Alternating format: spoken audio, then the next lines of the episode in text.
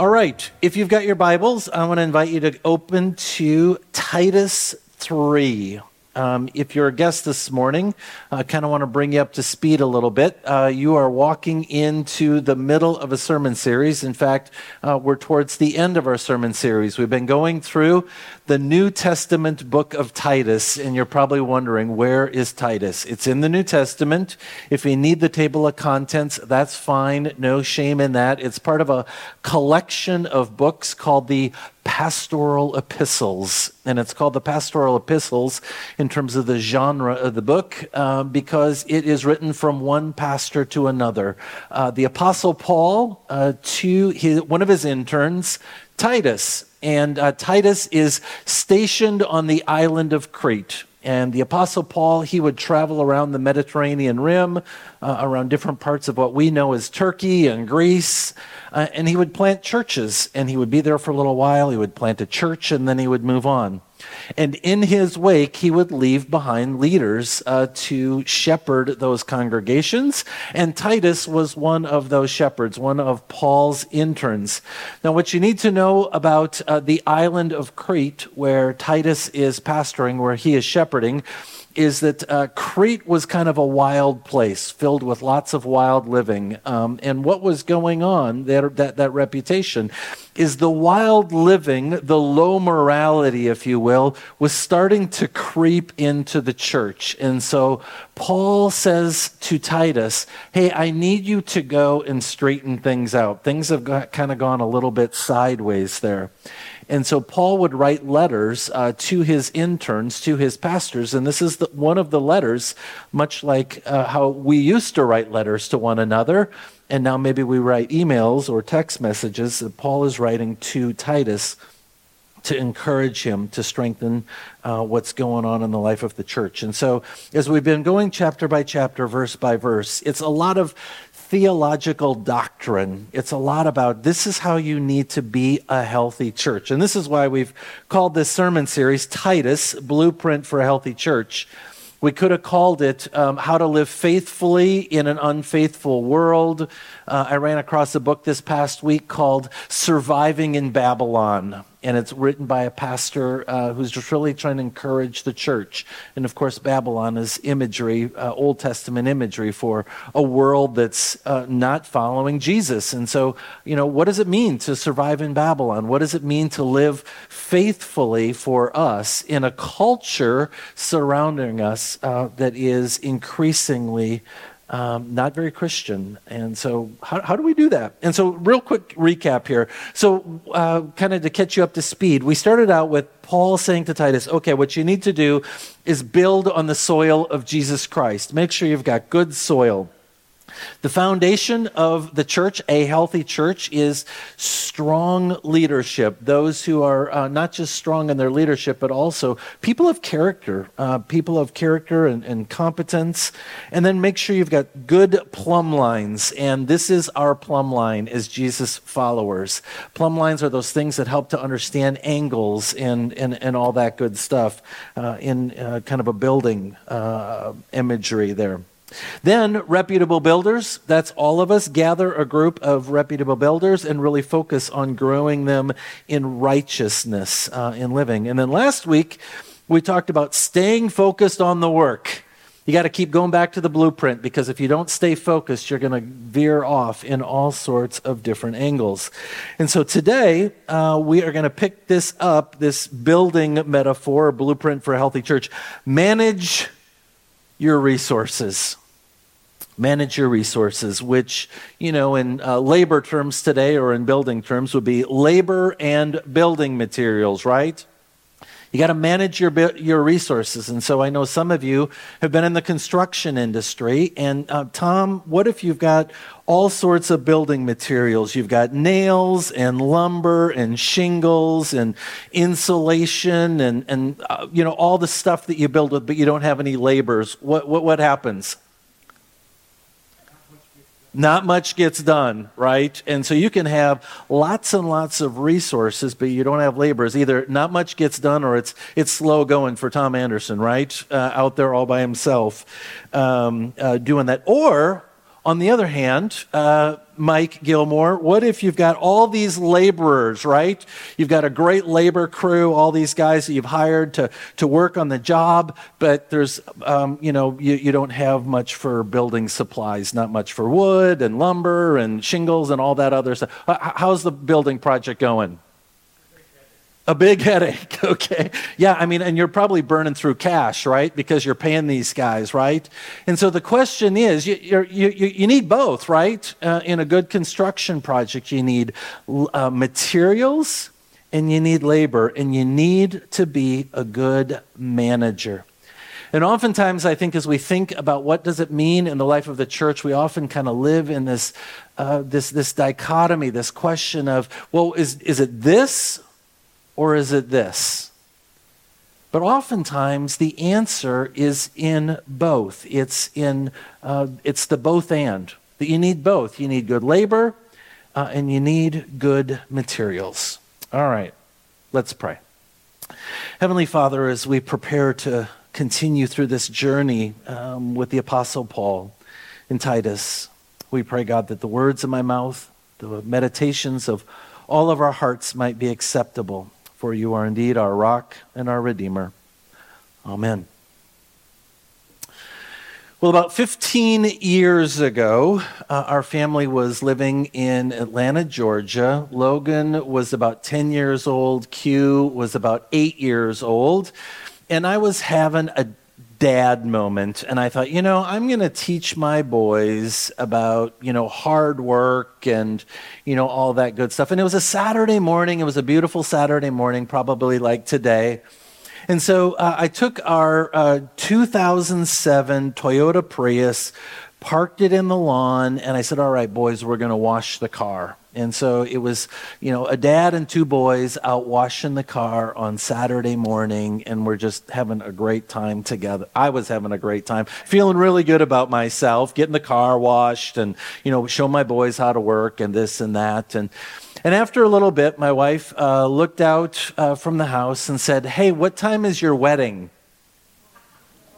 And I'm like, "Oh yeah, I got a wedding today." And I just got this panicky moment. And uh, only pastors have these panicky moments, but this is what keeps us up at night is a wedding where the pastor doesn't show up. And um, although I've never done that before, this was as close to that. And, and it was actually um, uh, getting close to the time of the wedding. Well, we lived in suburban Atlanta, and the wedding was inner city Atlanta. I knew I had at least a 30 minute drive ahead of me. So I raced in the house, um, took a very quick shower. And you got to know, I was at a church where I was expected to really dress up. This was a very high church, formal wedding, pipe organ, you know, the whole nine yards. So I had to, you know, I had to clean up a little bit and, and get ready. So I'm just racing through my mind and, you know, okay, what do I got to do? And I'm thinking, all right, um, if there's traffic, if you've driven in Atlanta, you know, you got to plan contingency routes to get there. And so I'm just thinking about getting ready for this wedding. So I race out of the house with what I needed to go. I jump in my car. I look over my left side because I knew which way I was going. And so I started backing up and not really realizing that I was going this way. And I hit a tree.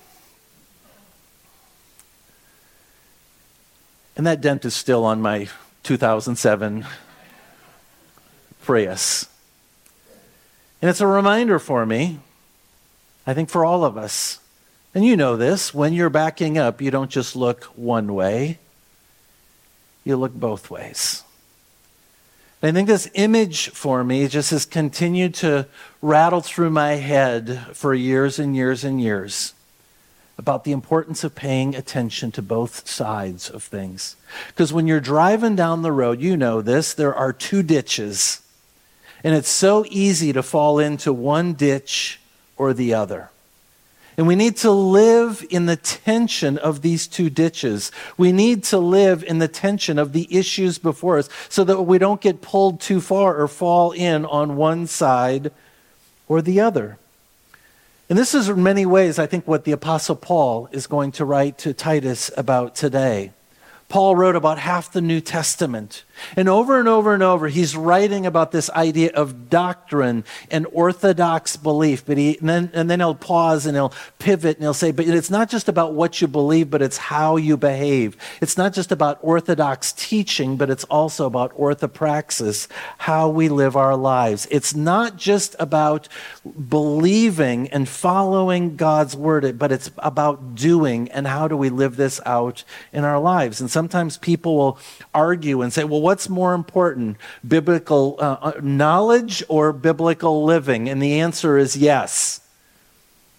It's not an either or proposition, it's about both and. It's about both believing and behaving. So, this is what Paul writes in Titus 3, beginning with verse 8. And I want to stress these things so that those who have trusted in God may be careful to devote themselves to doing what is good. These things are excellent and profitable for everyone. And so what Paul is writing about, it's you know, it's not just about what you believe, but it's actually about where the rubber hits the road. It's about how you live it out, how you live out your Christian beliefs. And the early church really understood what this was all about this idea of not just believing the right things or following Jesus and understanding Jesus according to God's word, but it's how they put their faith into practice. And so if someone was sick in the early church, guess who showed up? It was the Christians. If someone is in trouble and they uh, ended up in jail, it was the Christians who showed up to visit them.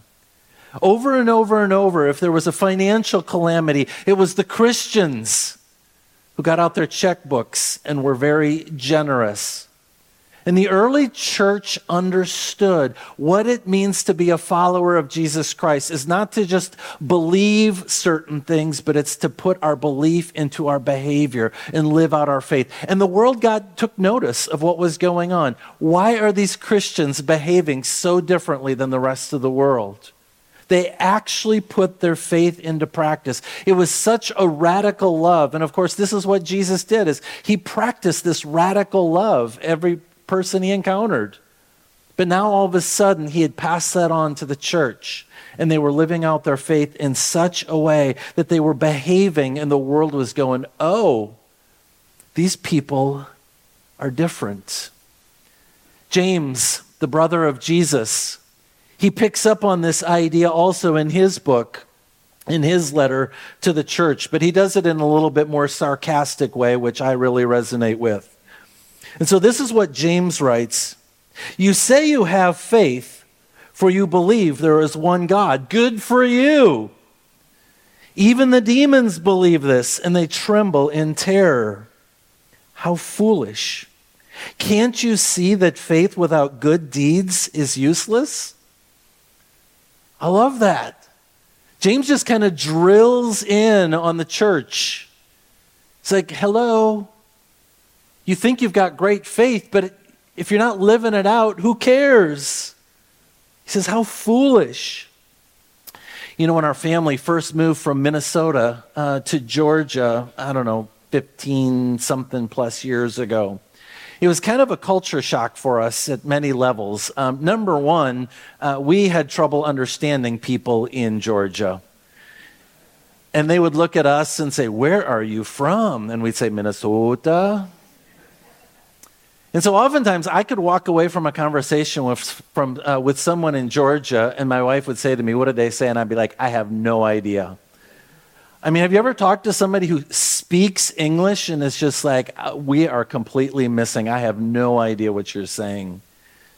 But it wasn't just the, the, the, southern accent that we had trouble getting used to. There was also these colloquialisms, you know, the special sayings the southerners have that we just were like, I don't even know what that phrase means. And one of the phrases that we learned early on was, bless your heart right? If you've ever been in the South, you've heard people say, bless your heart.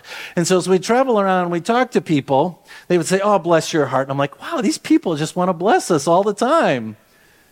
And, and, and after a while, as we continue to hear, bless your heart, bless your heart, bless your heart, I'm like, wait a minute. I don't think they really mean bless your heart in the way that I think they mean bless your heart. What they really mean when they say bless your heart is you're an idiot. But when they say it, they say it with a smile on their face, where they, oh, bless your heart. And what they're really saying is, you're so dumb, you don't even have any idea how dumb you are. You're so ignorant.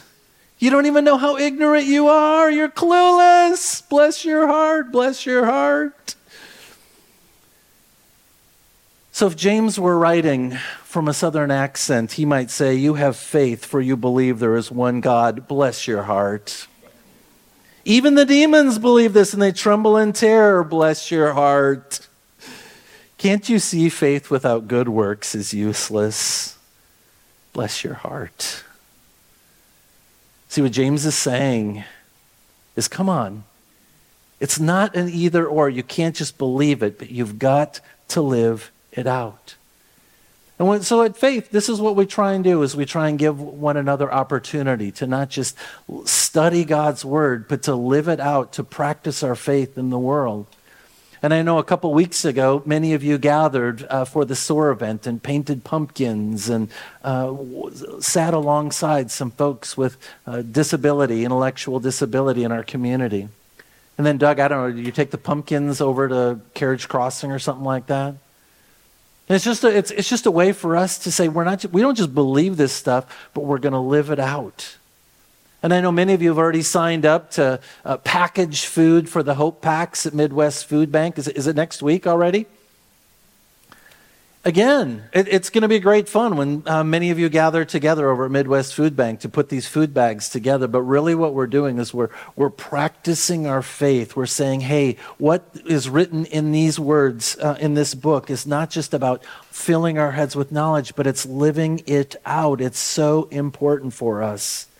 This past week, um, I learned that um, uh, over at the Salt Company, one of the church plants that we support in the community, uh, as many of you have done, uh, I, I, thought, well, I haven't taken a meal over there yet. And uh, I knew that that last Tuesday was opened up. And so uh, I said to Kim, Hey, Kim, sign me up. Uh, I'll take the meal over. And I was thinking uh, for a couple days about what I was going to bring for a meal. And then time got beyond me. And then pretty soon it was Tuesday. And I'm like, Well, Avanti's is just right over there at the Illinois State campus. So I showed up with a couple pizzas and uh, some salad. Nobody complained about me showing up with pizza at the at the salt company. And when I went to the Schroeder building, room 130, I was uh, immediately met by Jonah, one of their uh, people who leads the, that program on Wednesday uh, on Tuesday evening. And I got to tell you, it was amazing walking in there about 6:30 with these pizza and the food.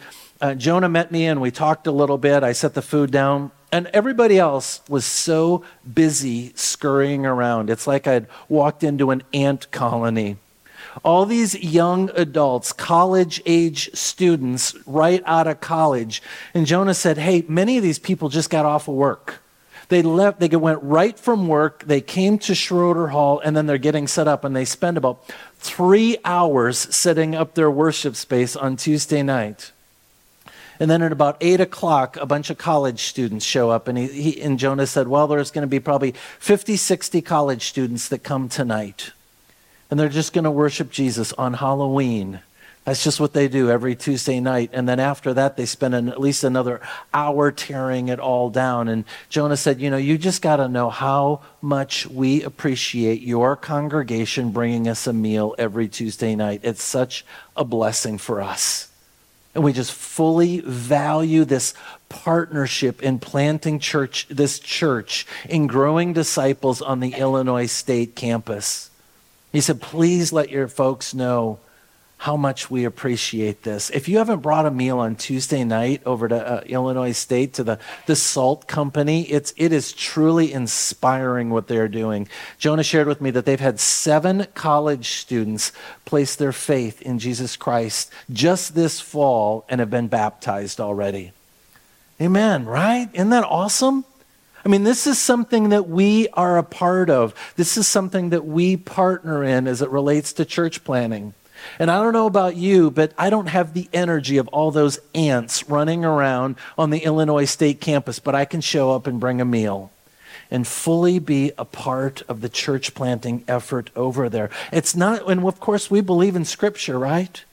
But if we just believe in Scripture, but we don't live out our faith, what an easy, wonderful way to make a difference in this community and, more importantly, in the kingdom of God. And so I think what Paul is saying to Titus here is man, you got to believe for sure, but make sure you put your b- belief into practice in how you behave.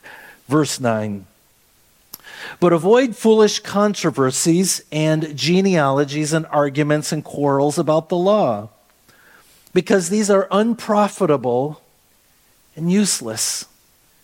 And so Paul pivots a little bit. He says, okay, you've got this down this whole idea of living out your faith. But when you study God's word, avoid controversies, genealogies, and, and, and, arguments, quarrels about the law. What Paul is saying here is there is a right way and a wrong way when you approach the scriptures. And this is true for all of us today. We can easily pick up scripture and we can approach it in either a healthy way or an unhealthy way. And in ancient times, the Greek philosophers, they would gather together and they would talk about all sorts of hypothetical situations and they would just kind of spin themselves in circles. Oftentimes, the Jewish rabbis would have these conversations about genealogies in Scripture. And you've read the Old Testament, you've read some of the genealogies. And they would just kind of go at these genealogies and what did they mean? And then many of us are familiar with the, the Jewish scribes. They would think up all sorts of rules for uh, what was permissible on the Sabbath or the, the, you know, what was permissible and what wasn't permissible as it relates to clean and unclean. See, even for us, it's easy to approach the scripture and get sidetracked and go down all sorts of rabbit trails. And I don't know if you've ever been a part of a Bible study where people are asking all sorts of esoteric questions that don't amount to a hill of beans because they want to sound really smart. Have you ever been in one of those Bible studies before? Maybe just me. Maybe I'm the one asking questions. I don't know. But it's just blah, blah, blah. Just because you've got the scripture open and you're having a Bible study doesn't automatically mean that the conversation is going to be profitable and helpful for all of us. And this has been going on for a long time as people have studied scripture. In fact, during uh, the Protestant Reformation time, about 500 years ago, theologians, smart people used to sit around with God's word open and they would argue about how many angels can dance on the head of a needle. It was a real, yeah, you laugh. That was a real argument. And Martin Luther got sick and tired of this. And he would say, adiaphora. It doesn't matter. These are, these are silly questions that we are asking. These are just a distraction for what's really going on in God's Word. And sometimes people say, Well, I just want to know, I'm just curious about this particular thing in Scripture. And I would just say, What does it matter? Who cares? And so, as you're gathering together in your life groups and you're studying scripture, I want to encourage you to always be thinking about is this just kind of something that's, that's really important in the faith, or is this just adiaphora? Is this something that is uh, uh, literally adiaphora means things that are indifferent or things that are unknowable? So I put together a, a, a, slide here for you to kind of, you might be thinking, well, how do we know? Well, the things that are in the core, those are core theological pieces. Those are things that are fundamental to our Christian faith. And sometimes people ask, well, what's fundamental to our Christian faith? Well, it's going to start with the creeds the Apostles' Creed, the Nicene Creed, the Athanasian Creed. It's those things where groups of church leaders have gotten together and said, what, is the, what are the most important, essential things in our Christian faith? What are the non negotiable? So, what is core in our Christian faith? So, it's God the Father, Jesus the Son, the Holy, God the Holy Spirit. We talk about these things, those are what's core in our Christian faith. Then the next thing is what is orthodox what is within the parameters, what is true teaching based on Scripture. And these are going to be oftentimes things that um, good, faithful Christians are going to agree to disagree on. These are going to be things like baptism. What is baptism? What's going on in baptism? How should baptism be practiced? Um, can we baptize babies or should we only baptize adults? Those are all important things. At the end of the day, Jesus calls us, invites us, commands us that we are, if you're a follower of Jesus, you should be baptized. It's an essential, it's, it's part of our Orthodox faith. But we can agree with one another, disagree with one another over what that looks like. And this is why it's so important for us to be in fellowship with other Christians who are not Lutherans. Because there are other Christians uh, who have different opinions about these things, but they're still within Orthodox Christianity. Another one is Holy Communion. Do you know that there are different opinions, all based on Scripture, about what is going on in, in the sacrament of Holy Communion? Some people will say, well, that's just purely symbolism. And others would say, no, it's a sacrament. Jesus is truly present in the bread and in the wine. And we can agree to disagree about exactly what's going on in Holy Communion. So that's Orthodox Christianity. Jesus says, Do this in remembrance of me. And so we, we look to one another and we strive to have a generous orthodoxy, meaning we look at other brothers and sisters in Christ and say, we're going to agree on the fundamentals of the Christian faith, but we're going to agree to disagree on a lot of other things. Then the third category is just straight up heresy, false teachings. And so we, of course, always come back to Scripture. And you in your life groups, in your small groups, in your daily Bible reading, you ought to be asking yourself, you ought to be asking one another, what is true faith and what is false? What is heresy? What are false teachings that we increasingly see in the world? And we're increasingly seeing it in the world, right? Even in many churches are pivoting away from Scripture they are globbing on to false teachings. They are walking away from God's word, and I would argue all day long, they are walking away from God. And it, may, it breaks my heart that entire church bodies, denominations, are walking away from Scripture. And as we've talked about the last couple weeks, we got to call it out, folks. We have to discern and make a distinction between truth and falsehood. God's word and the ways of the world. So, those are some really good, profitable conversations as well. Everything outside of that, I'm going to put in the category of adiaphora. How many angels can dance on the head of, uh, uh, of a needle? It's, it's, it's, the, it's all those esoteric questions. And again, my, my, the lens through which I would just ask you to uh, think about adiaphora, whether it's adiaphora or not, is ask yourself this question so what? Why does it matter? If there's a practical implication to your life and to the church, then it matters. But if it's just a silly question about things that are either unknowable or just, you know, curiosity, it's adiaphora. Don't get stuck on those rabbit trails, but really focus uh, on, on the, the important things God is calling us to. So Paul says, okay, it's not an either or.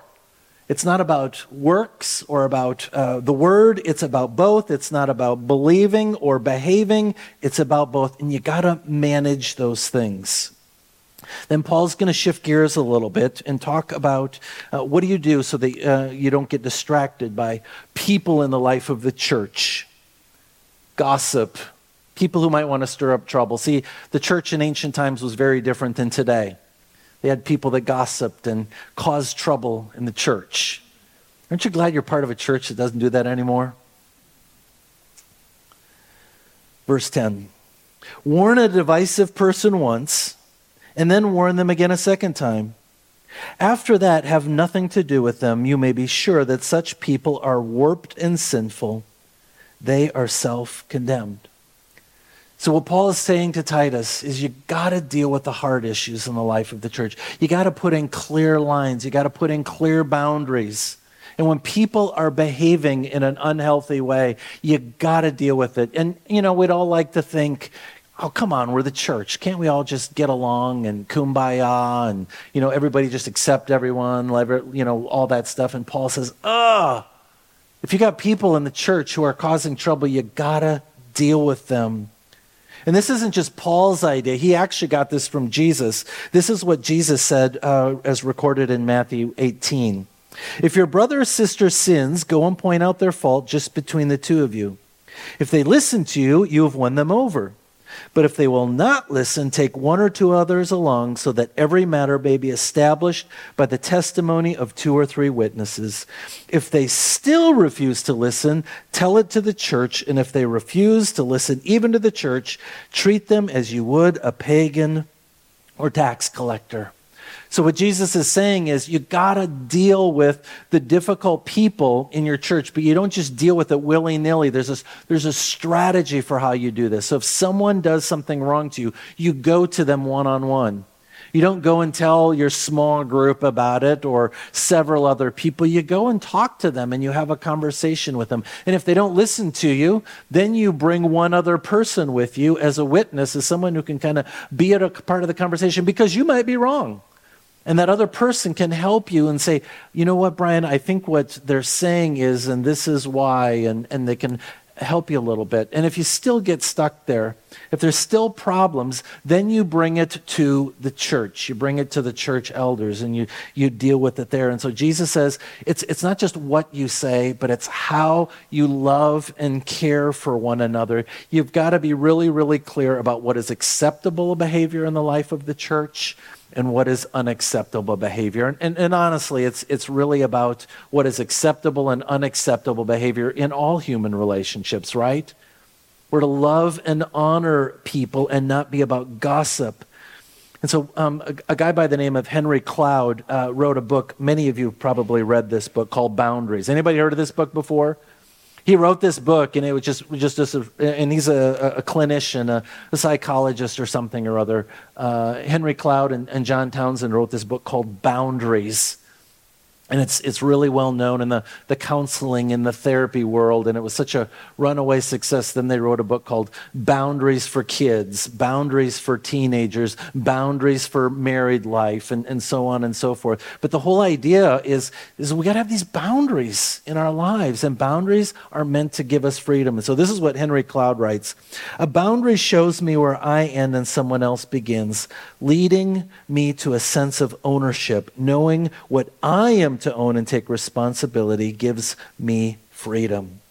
Taking responsibility for my life opens up many different options. Boundaries help keep the good in and the bad out. And maybe just if you heard nothing else in the sermon this morning, maybe you need to pick up this book and read this book about boundaries because it will help you in all of your relationships. Certainly in church, but maybe in your marriage or with your kids. Some of you have boundary issues. We all wrestle with boundaries. And what Paul is saying to Titus is we've got to have clear boundaries so that we can work together and we can love one another. And again, it's this, this imagery so that we can stay on the path because if we, if we lose our boundaries and we're going down the road, we fall in this ditch or that ditch.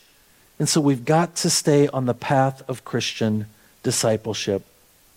Over and over throughout Scripture, we see this idea, this imagery. Can we go to the next, right there? It's not about either this or that, it's about both and. Let me give you a few examples. Was Jesus God or was Jesus human? Yes. Is God a God of justice or a God of mercy? Yes. Is the church supposed to be about unity or diversity?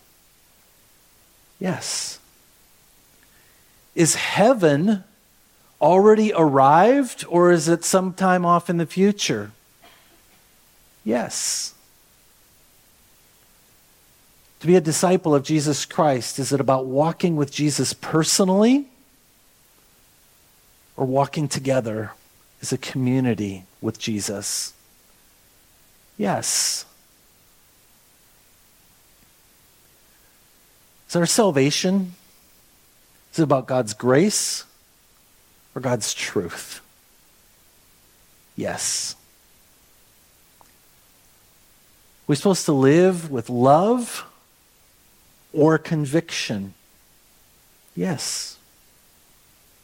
Is God knowable or is God a mystery? Yes.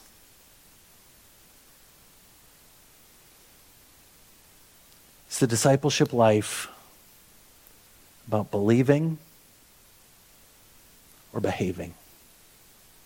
Yes.